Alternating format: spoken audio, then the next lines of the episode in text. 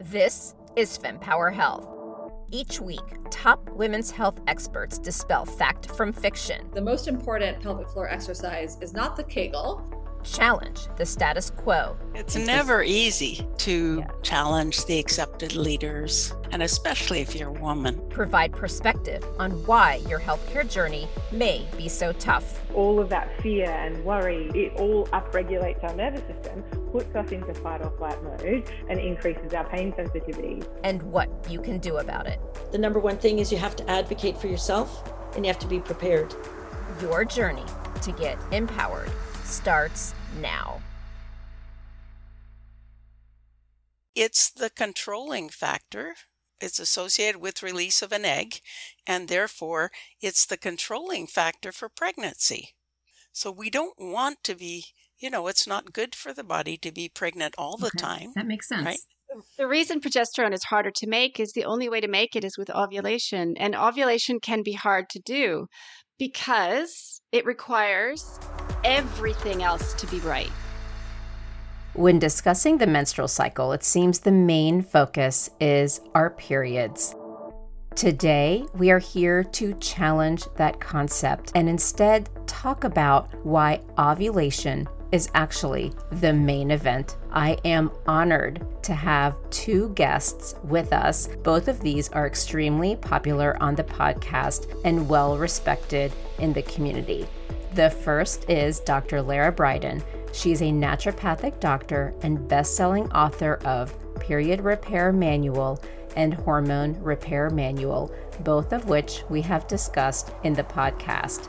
And she has more than 20 years' experience in women's health and currently has consulting rooms in Christchurch, New Zealand, where she treats women with PCOS, PMS, endometriosis, perimenopause, and many other hormone and period related health problems. And I am joined by Dr. Jerilynn Prior. She is a professor of endocrinology and metabolism at the University of British Columbia in Vancouver. She has spent her career studying menstrual cycles and the effects of these cycles changing estrogen and progesterone hormone levels on women's health. She is also the founder and scientific director of the Center for Menstrual Cycle and Ovulation Research, otherwise known as CeMCOR, and she has been in the women's health space since the 1970s. Again, I am so honored to bring these two guests to you, and it is such a great conversation. We're just going to dive right in, so take a listen. This is a true honor. Um, I feel somewhat silly to say, like, I feel like I'm almost fighting back tears because I'm so excited. Oh. I mean, think about it. Like, I started doing this podcast completely randomly, never set out to be a podcaster. And Dr. Prior, I learned about you through Dr. Briden's books. And um, Lara, you and I have had a couple of interviews together, and we've all spoken offline. And you are both leaders in the women's health space and bringing different thinking to the table. And to have all three of us here together, it's like, holy cow, like this is a wow moment for me. So I am truly honored for you making time and for being on this podcast so often and for really thinking differently and, and challenging. I think, Lara, just so you know, the last time Dr. Prior and I spoke, I had just gotten an interesting podcast review, and it was actually um, very nicely written. It could have been badgering, which some people do on social media. And it was saying, you know, I respect what Georgie's trying to do in interviewing all of these different experts, but it seems like sometimes there's a lot of pseudoscience. And, you know, my response to that is look, I am not here to say this is what women should or shouldn't do. My goal is to bring information. And because of the limited number of clinical trials, we're kind of left to try things that maybe don't have the clinical trials behind them. And I think a lot of what the guests bring to the table has a lot of logic and clinical experience. And I know it's hard to tell. I think right now they're talking about tanning testicles for men is the latest you know so it's like where oh have you seen this dr prior oh yeah it's it the there is pseudoscience but then it's like so where does it end and begin so i know we're in this really tough space um, with a lot of loud noises on social media. And today we're going to be thinking different and talking about ovulation as being the main event in a menstrual cycle. So I'm excited to see what the reviews of this discussion will be. Georgie, it's about a it's about a paradigm shift. Mm-hmm. So, a lot of the time when things get accused of being pseudoscience, I mean, not always, of course, there is real pseudoscience, but of there's course. also the situation where someone like Professor Prior making totally valid scientific observations and and speaking some truths and that is seen as outside of the consensus and therefore a little radical. Like why it should be radical to say that women need ovulatory cycles for health is crazy. like I keep saying, uh, future generations will look back and think, well, that was obvious. But at the time, it had to be brave people like Geraldine, you know, constantly speaking up. And as as I've heard you say, Geraldine, like just being willing to have a bit of pushback, which is part of your bravery in all this. Uh, the latest is that people just don't engage. Mm-hmm. So I spoke yesterday evening to the reproductive endo infertility group presenting information about huge disturbances of ovulation during the pandemic. And most of the people who've been attending, because I've been attending this these rounds once a week for quite some time now, most of the usuals didn't attend. And there was only one sort of polite question from the head with whom I have a bit of a personal relationship. So it's it's duck and cover now. No. It it isn't. They're not willing to go like this because they know I have the science behind me.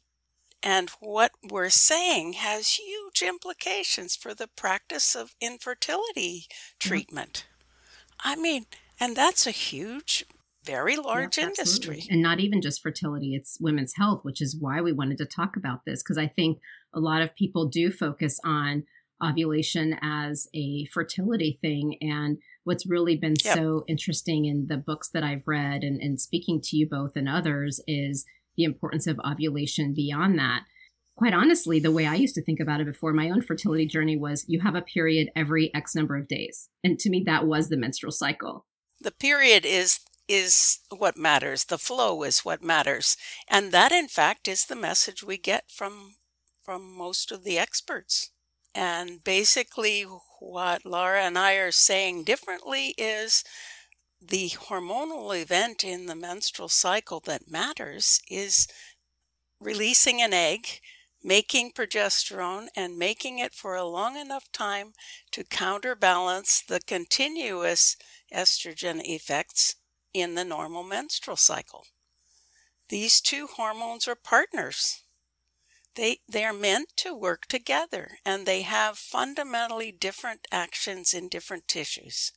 They're meant to be coordinated and yet we can have perfectly regular menstrual cycles and not ovulate, not release progesterone. And we as women don't know and doctors, no matter how smart, don't know. That this is the key message. It's about progesterone, which is the forgotten hormone. I remember, Geraldine, I heard you say, explaining, you're so right. What happened was scientists discovered estrogen first and thought, oh, good, check, that's done. Women's hormones are covered now. We don't have to, there's testosterone for men, there's estrogen for women. And then, meanwhile, there's this whole other hormone which as Geraldine has written about many times is equally important to progesterone. They really they work together and progesterone is just missing from the conversation. It's missing from women's bodies a lot of the time and yet people don't know that it's missing because no one's talking about it or looking for it apart from Geraldine obviously. And the reason it's missing and no one knows it's missing is because of this you know lack of focus on ovulation. So if if you don't track ovulation or pay attention to it, you're not going to realize that you're having what are actually anovulatory cycles, which are cycles when you don't ovulate. I feel like the term ovulatory and anovulatory can come into the conversation. I don't I feel like they're simple enough for everyday women to understand to use those words, to journalists to use those words. Yep. The the problem is that gynecology has defined anovulation as long cycles, confusing it with lack of release of an egg. In other words, they've made it seem like only obviously peculiar, long, unpredictable cycles are the ones in which we don't release an egg. And that's not true. You were the first, your, your study on that was like 15 or 20 years ago, wasn't it, Geraldine, where you found that at, at about up to like a third of cycles are anovulatory, invisible anovulatory, so regular, like normal length cycles but not ovulating, which does speak to the fact that it's okay to have the occasional anovulatory cycle. I mean, that is a normal part of human physiology. So that the problem is not that you have to ovulate every every single time. It's more just understanding if you are ovulating and if you're healthy, you should be ovulating most of the time, not just to be fertile, but to make the progesterone you need for bone health and breast health and and and even more subtle because the cyst it's a part of a system and it is extremely subtle is that you can release an egg you can ovulate and not make a long enough duration of progesterone for implantation of a fertilized egg or for counterbalancing estrogen. So the short luteal phase, if anovulation isn't acceptable, short luteal phase is even less acceptable to many gynecologists. Can we just talk about how easy it is to know if you're ovulating using temperatures? So, this is not rocket science. Like, you, you don't need to have a blood test. You can. I mean, your doctor can assess you with a blood test, but also there's ways women can be empowered to track this themselves. So, you have a quantitative temperature tracking method that's scientifically validated, correct? Yes, that's right. And it's been freely available ever since the website was formed in 2003. Yeah. When we when we ovulate and then make progesterone, our body temperature goes up by about 0.3 degrees Celsius and it stays up. It doesn't just a lot of my readers think oh it just spikes up. They have to look for this one little spike and that no, it, it's a consistent no, rise. No, no. It's a plateau. It's a plateau. Exactly. And it stays high. In a ro- I love your phrasing of a robust luteal phase. So if you have managed to make a good amount of progesterone and have a healthy, robust ovulation, especially in a you know woman of reproductive age, like health, you know, younger age, that should last at minimum what 11 days sort of 10 or 11 days 12 days? 10, yeah. 10 by the quantitative one. Yeah. But there's a delay from the time of egg release until the temperature actually goes up. It takes a bit of time. A question for you lara since I know you're working directly with so many patients who you're teaching, and I know Dr. Prior, you're more working with um, on the research end of it. So maybe Dr. Briden, you have a, a, a different perspective. Is when it comes to how people are tracking, are they open to the paper method, or are people really much more into the using the apps?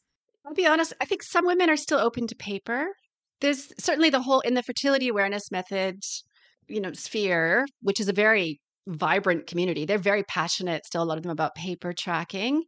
I think you can use an app to assist you just with the record keeping, but you still need to be able to you know potentially interpret that. There are algorithms now to help you interpret. I don't know what do you think geraldine? I mean uh, do you feel are there any of the apps that you are a fan of? Most of the ones are not accurate.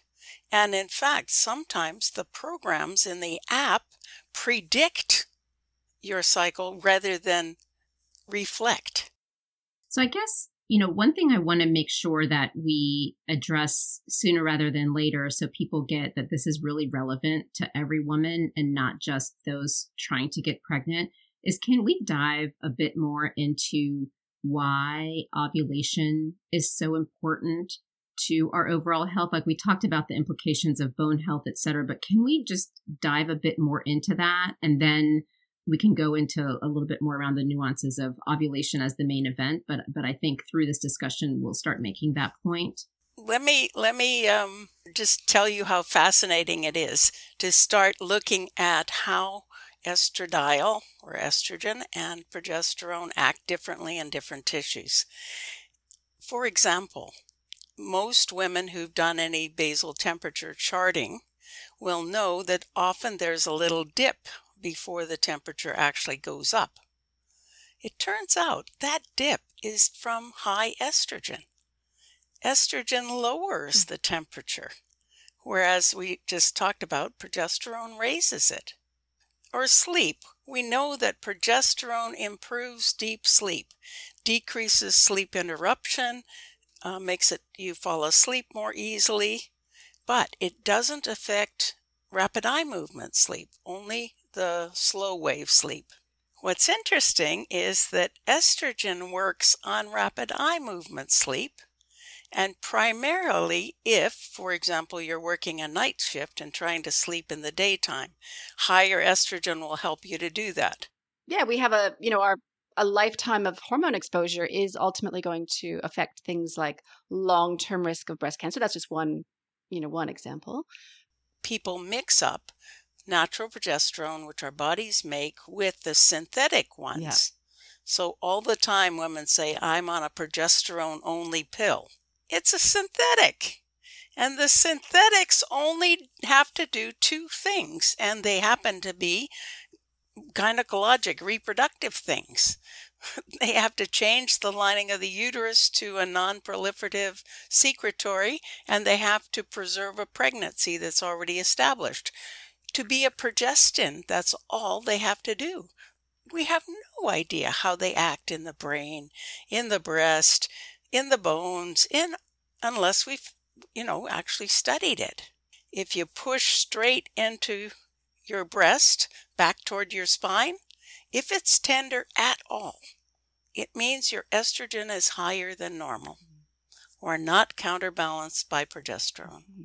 Now, is that important for any phase of life? Because we know with perimenopause, you've got all the hormone changes part of what we're talking about is the way that progesterone, real progesterone that you make with a robust, healthy ovulation, or that, for example, maybe you take during perimenopause to counterbalance all that high estrogen.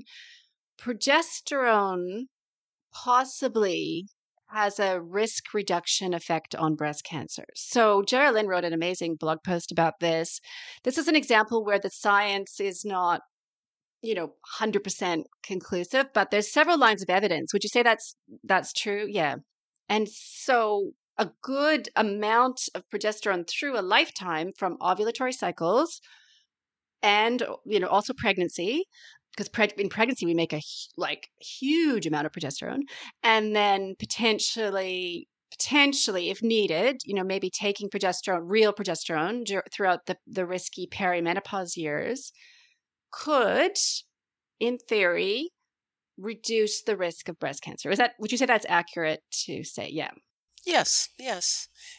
You know, just because the oncologists don't believe it doesn't mean it's not likely true. It's important to realize if, if you have breast cancer and it's progesterone receptor positive, First of all, you never get progesterone receptor positive without estrogen receptor positive, also.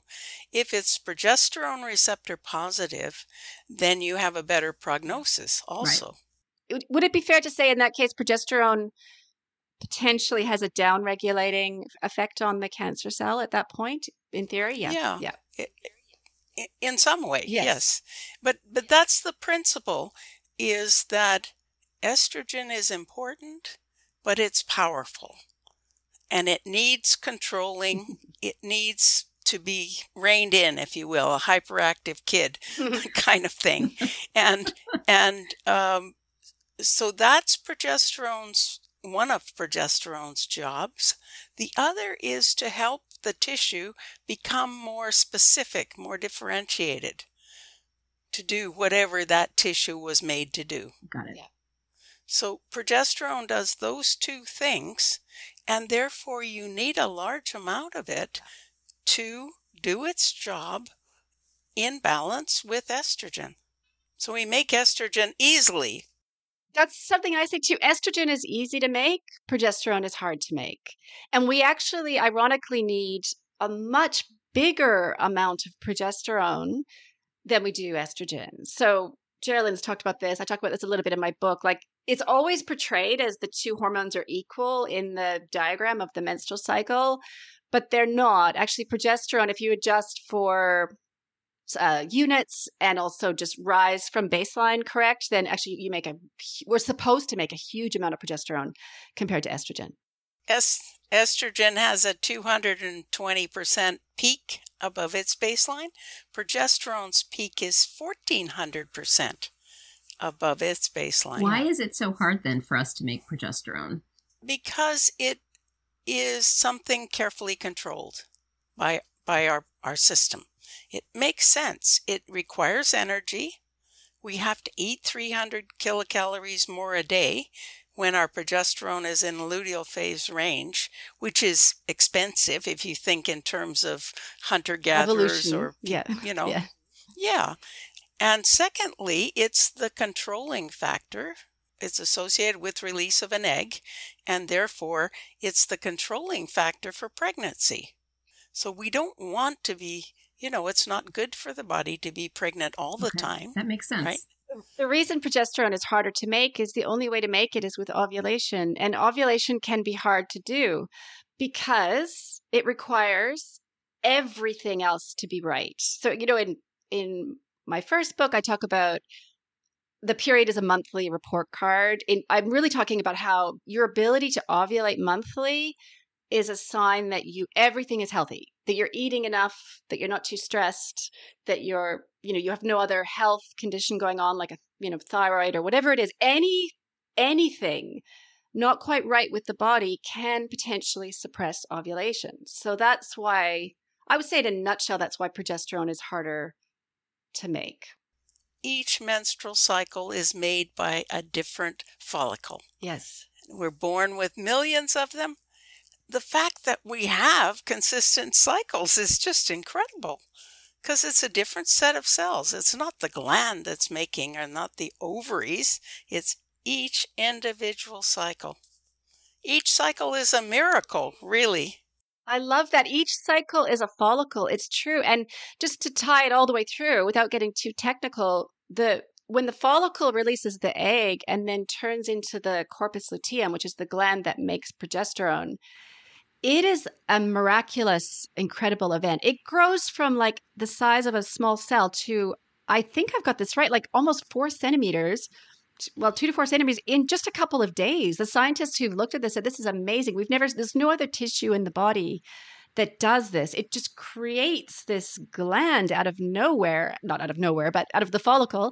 And then it does this amazing job of making this huge amount of progesterone. It's it is when you think about it, it's really it's really astonishing. And progesterone, we should be so grateful for every cycle of progesterone that we make because it's so precious. And then, of course, I mean, in the background to all this is the the fact that we hormonal birth control shuts it all down. So progesterone is so precious, and then we so casually just shut it down. And you know what, Georgie, just tying in another thing that progesterone does for us before I want to stay on this topic for a minute, because this is another research study that Professor Prior has done, is about bone health in young women.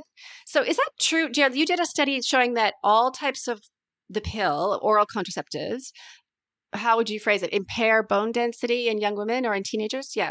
Teenagers are gaining their peak, their strongest hip bone density during the, you know, say 14 to 19 years of age.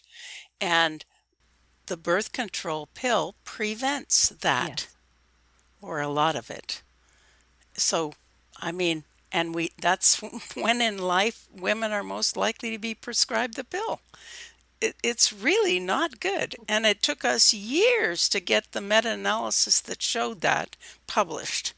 I mean, it was rejected, rejected, rejected, rejected. All the major medical journals rejected it without review, by the way. Oh. And it and the mechanism there, in part, would you say, is it is the way that the pill suppresses progesterone? I mean, I'm sure there's different things going on, but because the pill does provide an an estrogen, not the same as our own estradiol, but on the pill there's no progesterone. And Professor Prior is the scientist who has been pointing out for decades that progesterone is also beneficial for bones. It's not just that estrogen is beneficial for bones, but progesterone is. Again, it's another tissue. Estrogen's job is to slow bone loss, Yeah. and progesterone's job is to increase bone formation. So we need to get rid of the old bone but we don't want to, uh, you know, helter skelter throw out the baby with the bathwater. So you need the progesterone to fill in where the old bone has been taken away. That's an example of why young women need ovulation, need progesterone, even years before they're ready to make a baby. They are trying to they're they're trying to build bones and have a healthy heart cardiovascular system and all the things that it, they need both hormones to do if I, if I were to kind of lay this out like across the lifespan of a woman, so in adolescence, um, it's it's about bone health, general health, preparing for reproductive health, and when I say reproductive health, in this specific way, I'm thinking specifically fertility, because um, I know a lot of times we talk about reproductive health as the reproductive years, and the health during that time is a predictor also for how someone experiences perimenopause and the risk factors for breast cancer, et cetera. Is that a correct, like, what do we need to edit there as far as the whole lifespan? Basically, the, the, the whole system is learning how to ovulate during the during the early adolescence. Yeah, did you say it takes 12 years? I heard you say that in an interview one time. Yeah. The, yeah, Vollman's data. Volman was a Swiss physician who had basal body temperature data and used a quantitative method to assess it. And in women of different ages, in general, it took 12 years from their first period until they were most consistently ovulating normally. And you know what that means? I mean, just think about it. If you put a 13 year old on the pill and shut down the entire system, she's not maturing her system, which could, in theory, mean that when she comes off the pill at 35, ready to have a baby, her ovulatory cycles will not be as robust and healthy and regular as they would have been if she'd been uh, permitted to mature like normally during those that decade or so.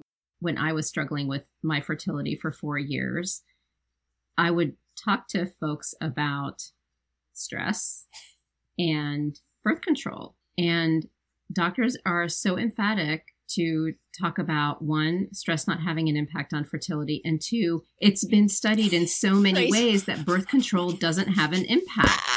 And so, again, with the start of our conversation of a review of the podcast being pseudoscience, how, how do we address this? Unfortunately, uh, along with it, a form of estrogen being the first of of the gonadal steroids discovered or chemically isolated, um, gynecology as a as a discipline sort of fell in love with estrogen.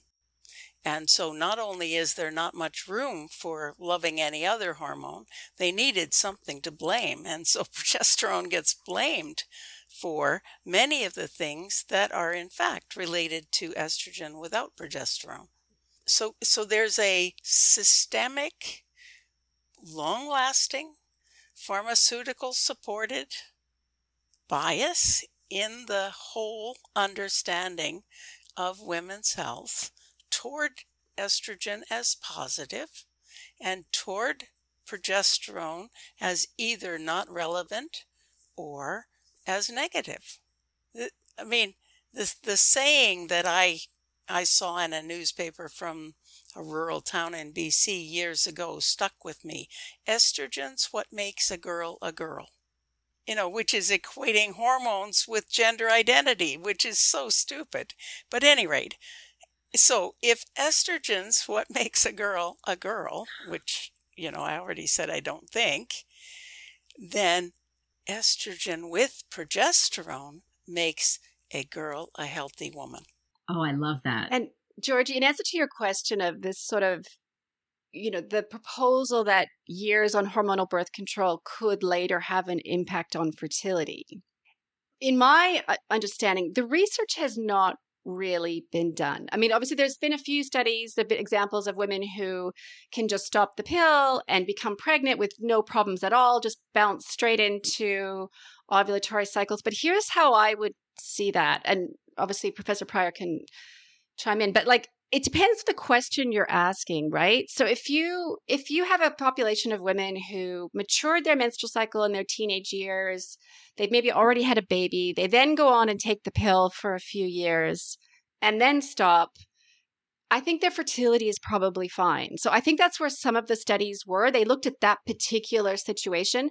You can't extend those findings to the scenario where you take a 12 or 11 year old girl and put her on a drug that shuts down the maturation of her over ovul- you know of her ovulatory cycles and the communication between her ovaries and the brain.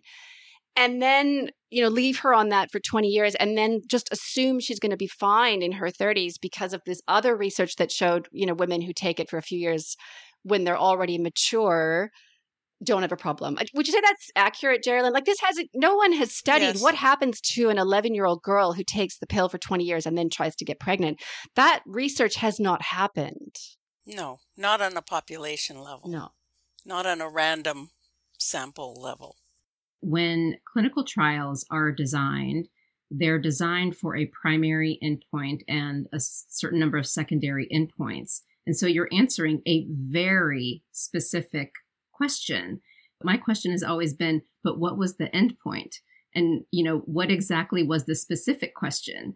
What I find is when someone will read something, a generalization gets made, and then you have the game of um, telephone where it gets expanded and expanded into something. And it's like, you know, what was the exact trial? What was the exact primary endpoint? You know, what was the age of the women studied? Because that's what we really need to get the message out there so that we can have these gaps filled with clinical trials um, that that need funding?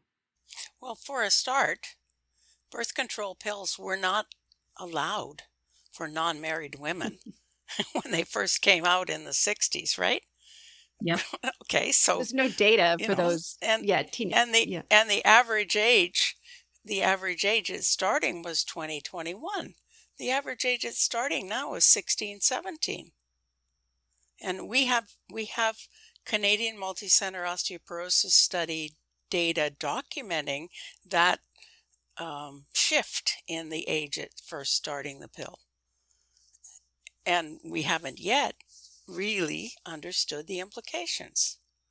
But but here's another thing, and that is that any clinical trial requires that premenopausal women who could potentially become pregnant use some form of reliable contraception, and that usually means the pill. So, so all of our clinical trials are biased by the chemistry of the pill. I never thought about it that way.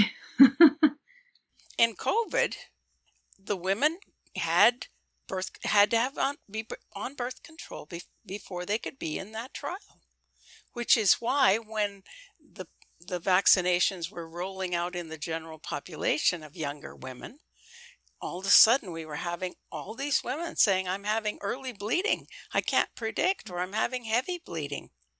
Nobody ever thought to ask what's the effect of, of the vaccination on menstrual yeah. cycles. You know, just speaking about scientific studies, it's very common. I mean, eh, when I do sometimes look at the methodology of studies, that scientists don't even differentiate between women on the pill and women having ovulatory cycles because we have this shortcut narrative that pill bleeds, pill withdrawal bleeds are periods they're like, well, everyone's having periods, so we'll just lump them all together and study them all together. It's like that makes no sense at all because the physiology is so different on the pill, obviously compared to an ovulatory cycle. Right. So there's a basic lack of literacy around female physiology in science that is quite astonishing actually like it's it's re- and i'm not even a scientist so like the fact that you know i i can see it i'm like what are you know i just don't even understand how it could have gone on, gone on this long.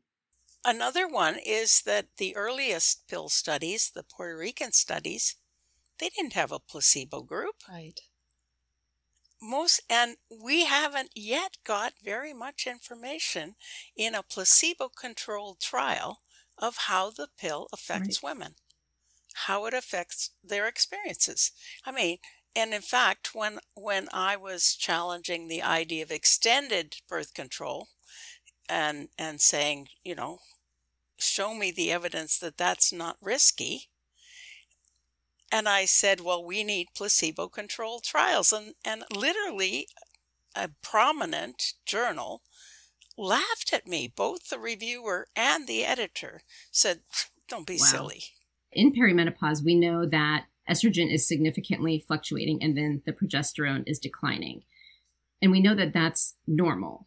But we also talked about the balance of estrogen and progesterone. And I know we had um, some discussions around taking supplementation. So, if there's this natural thing that happens to our body, what exactly do we need to do to mitigate the risk of things like bone loss and breast cancer? Because on the one hand, it's natural, but on the other hand, we're saying progesterone is important. So, help us understand that part. If you are waking with night sweats more than twice a week, if you're having enough trouble sleeping, which is another big one in perimenopause, that you are not able to function in your daily life, then progesterone is a very appropriate therapy for you. And if you're still having regular periods, then you can take it cyclically because those hot flushes, night sweats tend to be clustered around flow.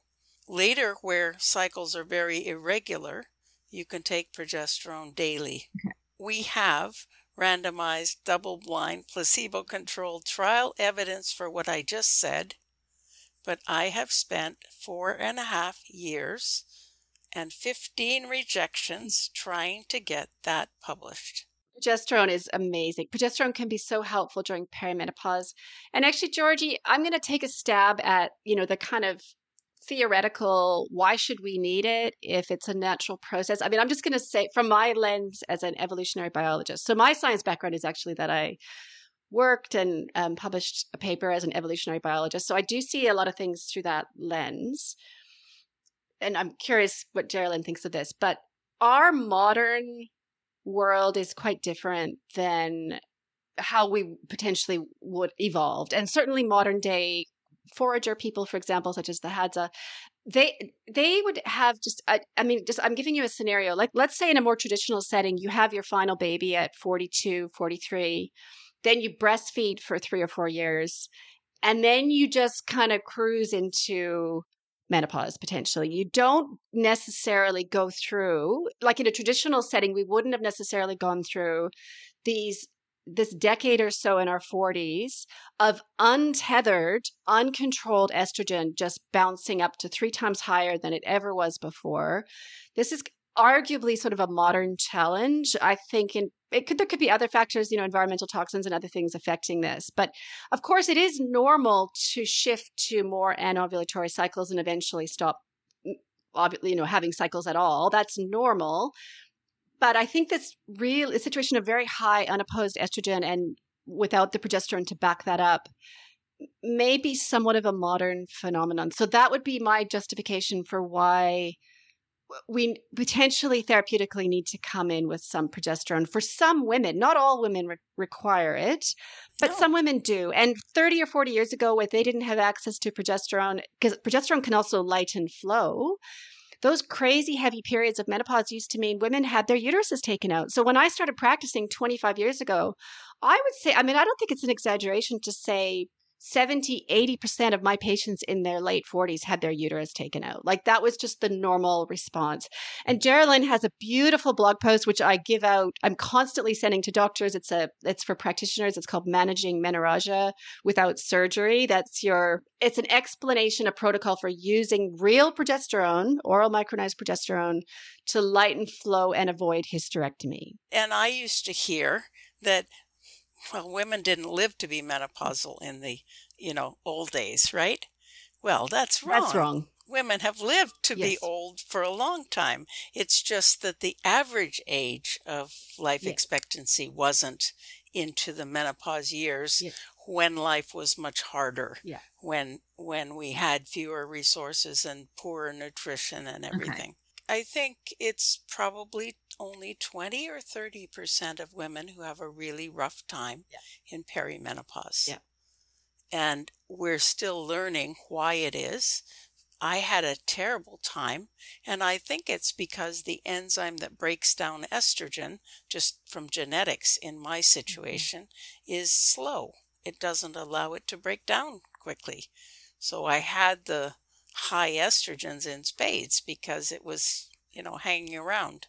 Back to an ovulatory, because one thing we didn't get to is how is it that a woman could have a typical cycle, meaning number of days? Because I know a lot of times we think, and, and for a long time I did too, I thought anovulatory cycles are mostly when you're like that PCOS patient who has the 35 day or 37 day cycle or longer.